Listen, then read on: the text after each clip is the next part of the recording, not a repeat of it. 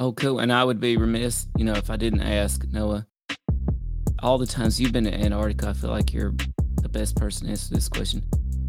Have you ever seen evidence of underground alien bases in Antarctica? I love the questions you ask. These are not the questions I normally get about Antarctica and uh, things I have not necessarily considered in depth. So I have not personally seen evidence of underground bunkers underneath the ice, although given the extent and volume of the Antarctic ice sheet, uh, there's room for whole civilizations down there. Who knows? Oh, there you go. There you go. We'll take that as a possibility. We're going to ask that you look next time. Just Yeah, change your focus slightly. We we get asked to do shows on Antarctica, but but not about penguins.